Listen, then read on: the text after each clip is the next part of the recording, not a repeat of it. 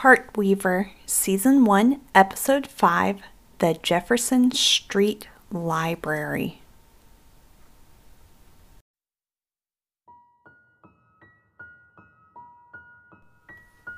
Hi, I'm Lauren C. Moy. I am the amateur Heartweaver and the host of this podcast. Today's story is actually inspired by two very real people. If you want to know who they are, go check out the blog at www.heartweaverpodcast.com. But first, let's listen to the story The Jefferson Street Library.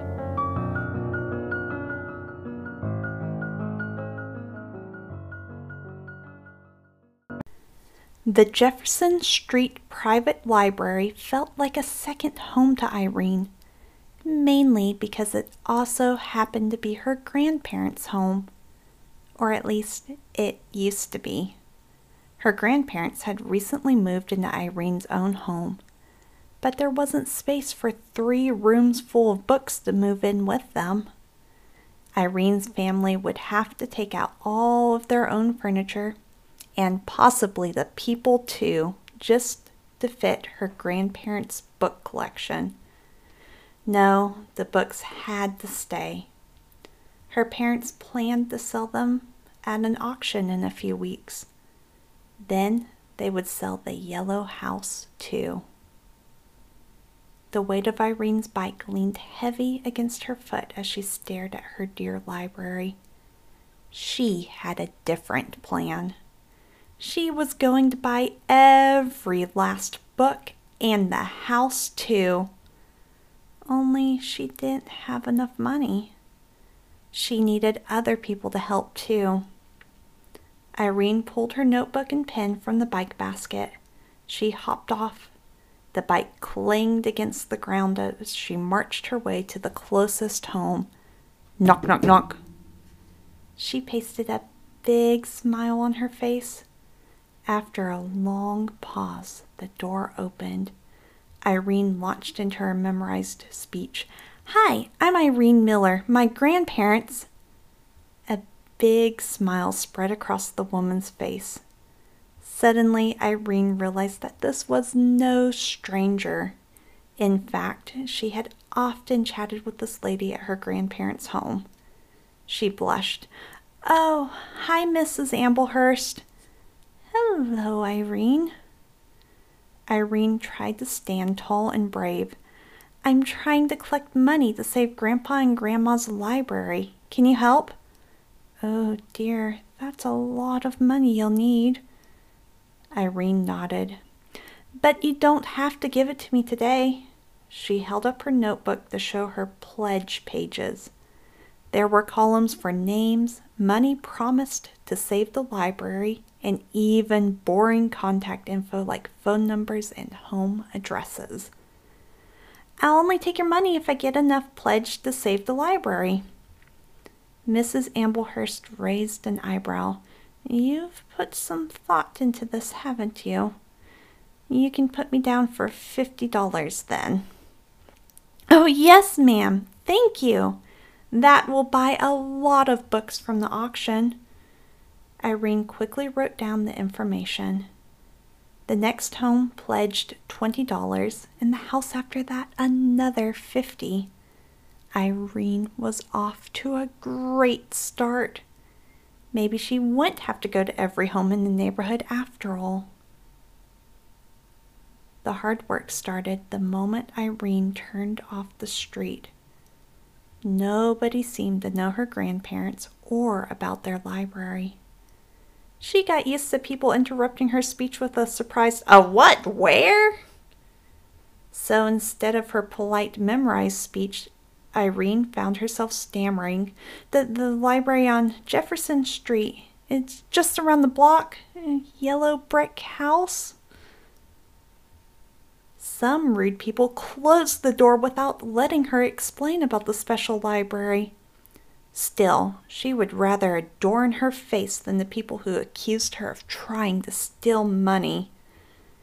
Irene tried to explain my grandparents always collected books and loved lending them out, so they started a private library. quite a few people didn't believe her and called her a thief. Irene's discouragement became strongest after having a conversation with a dog. At least she thought she had a conversation with the dog. He barked so loudly and constantly that she knew he wasn't listening to her. Since he didn't seem willing to pledge his money to the cause or let her speak to the human of the house, Irene left without even explaining about the library. A tall and well dressed woman answered the next door Irene knocked on. She listened quietly to the memorized speech. Hi, I'm Irene Miller. My grandparents lived at 303 Jefferson Street, where they also ran a private library. Unfortunately, their library is about to be sold. Can you help me save it? The woman clapped her hands together. How fascinating! One second, please. She fished her phone out of a bag near the door. She fiddled with it a moment, then she smiled. Can you please spell your name for me? Irene did. And you said your grandparents filled every room of the house with books as their children left? What were their names? The woman kept asking questions. Why do you care so much about these books? Irene answered, Because it's how I always spent time with them. I learned to read in their library. That would be special, the woman agreed. What do you wish all these other people you've talked to today could understand most about this library? Irene smiled widely. I wish they could understand that it's the best place around. You can find something new to read, and the people who go there are nice and always willing to chat about a book even if they haven't read it. It's a home and a library. The woman smiled too. That's good. I like that. The phone disappeared back into her purse. Out came a wad of cash. You need to do something besides knock on doors. You need to reach people who have money, business owners, and who can't interrupt you. You, my dear, need to write letters. Irene's mouth dropped open. I can't take this right now. Sure, you can. Just please be a dear and mail the first letter to me. Irene tilted her head to the side. What a weird request. But why argue with the person who had just handed over cash? Okay. She wrote down the lady's address and name. On her way home, she stopped at the post office for stamps and envelopes. All that evening, while her family watched TV, Irene wrote letters. She wrote about the history of the library and how people could help save it. Then she wrote it all again in a new letter. She kept writing until her hands were cramped. She took a small break to shower. Then she began to write again. She addressed the envelopes to businesses, and she also sent a letter to her new friend, too. For the next six days, Irene wrote letters in all her free time. She wrote until she was sick of writing and never wanted to mail a letter again. But she was determined to send out at least 200 letters before she stopped. The day after the last of the letters were in the mail, Irene's parents called out to her in their mad voice, Irene, you get in here now! Irene hurried to go see. Grandma sat at the table, and her cheeks were blushed like she had been laughing. She stood up as Irene entered the room. With a brief kiss on Irene's forehead, the woman left. Mom shoved a newspaper at Irene. There, on the front page, was the headline Brave Girl Seeks to Save Unusual Library and Home. Under this was a small picture of the woman who'd asked so many questions.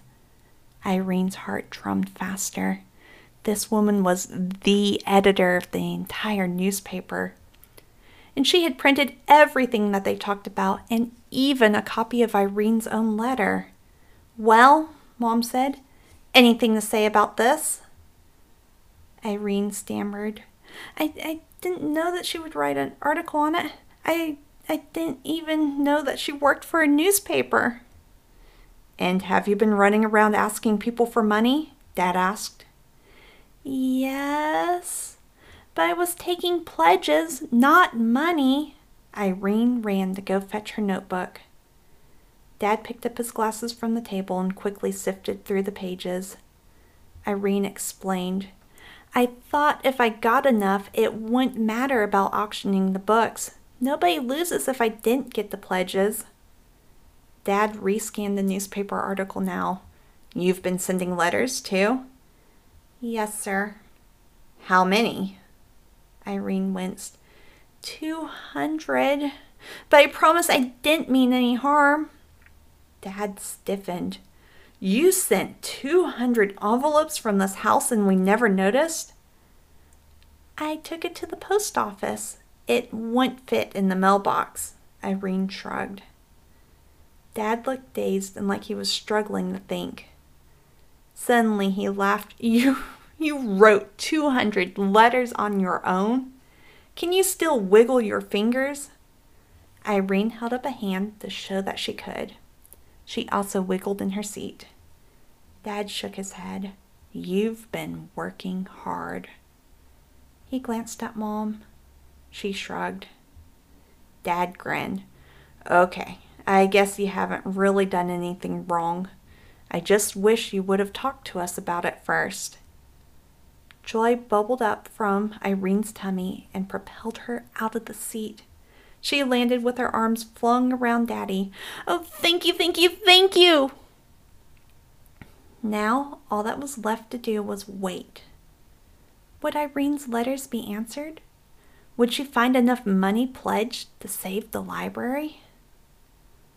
Irene's parents did end up selling the house and all the books in it.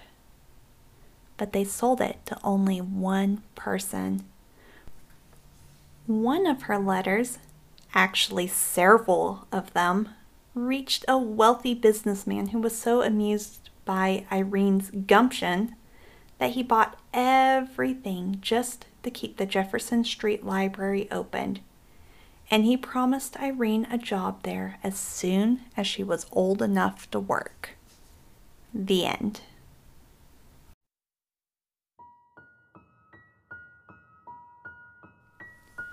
Hi, this is Lauren C. Moy again, and I hope you enjoyed my story, The Jefferson Street Library.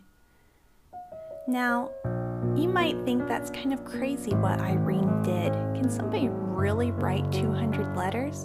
And can kids really make a difference?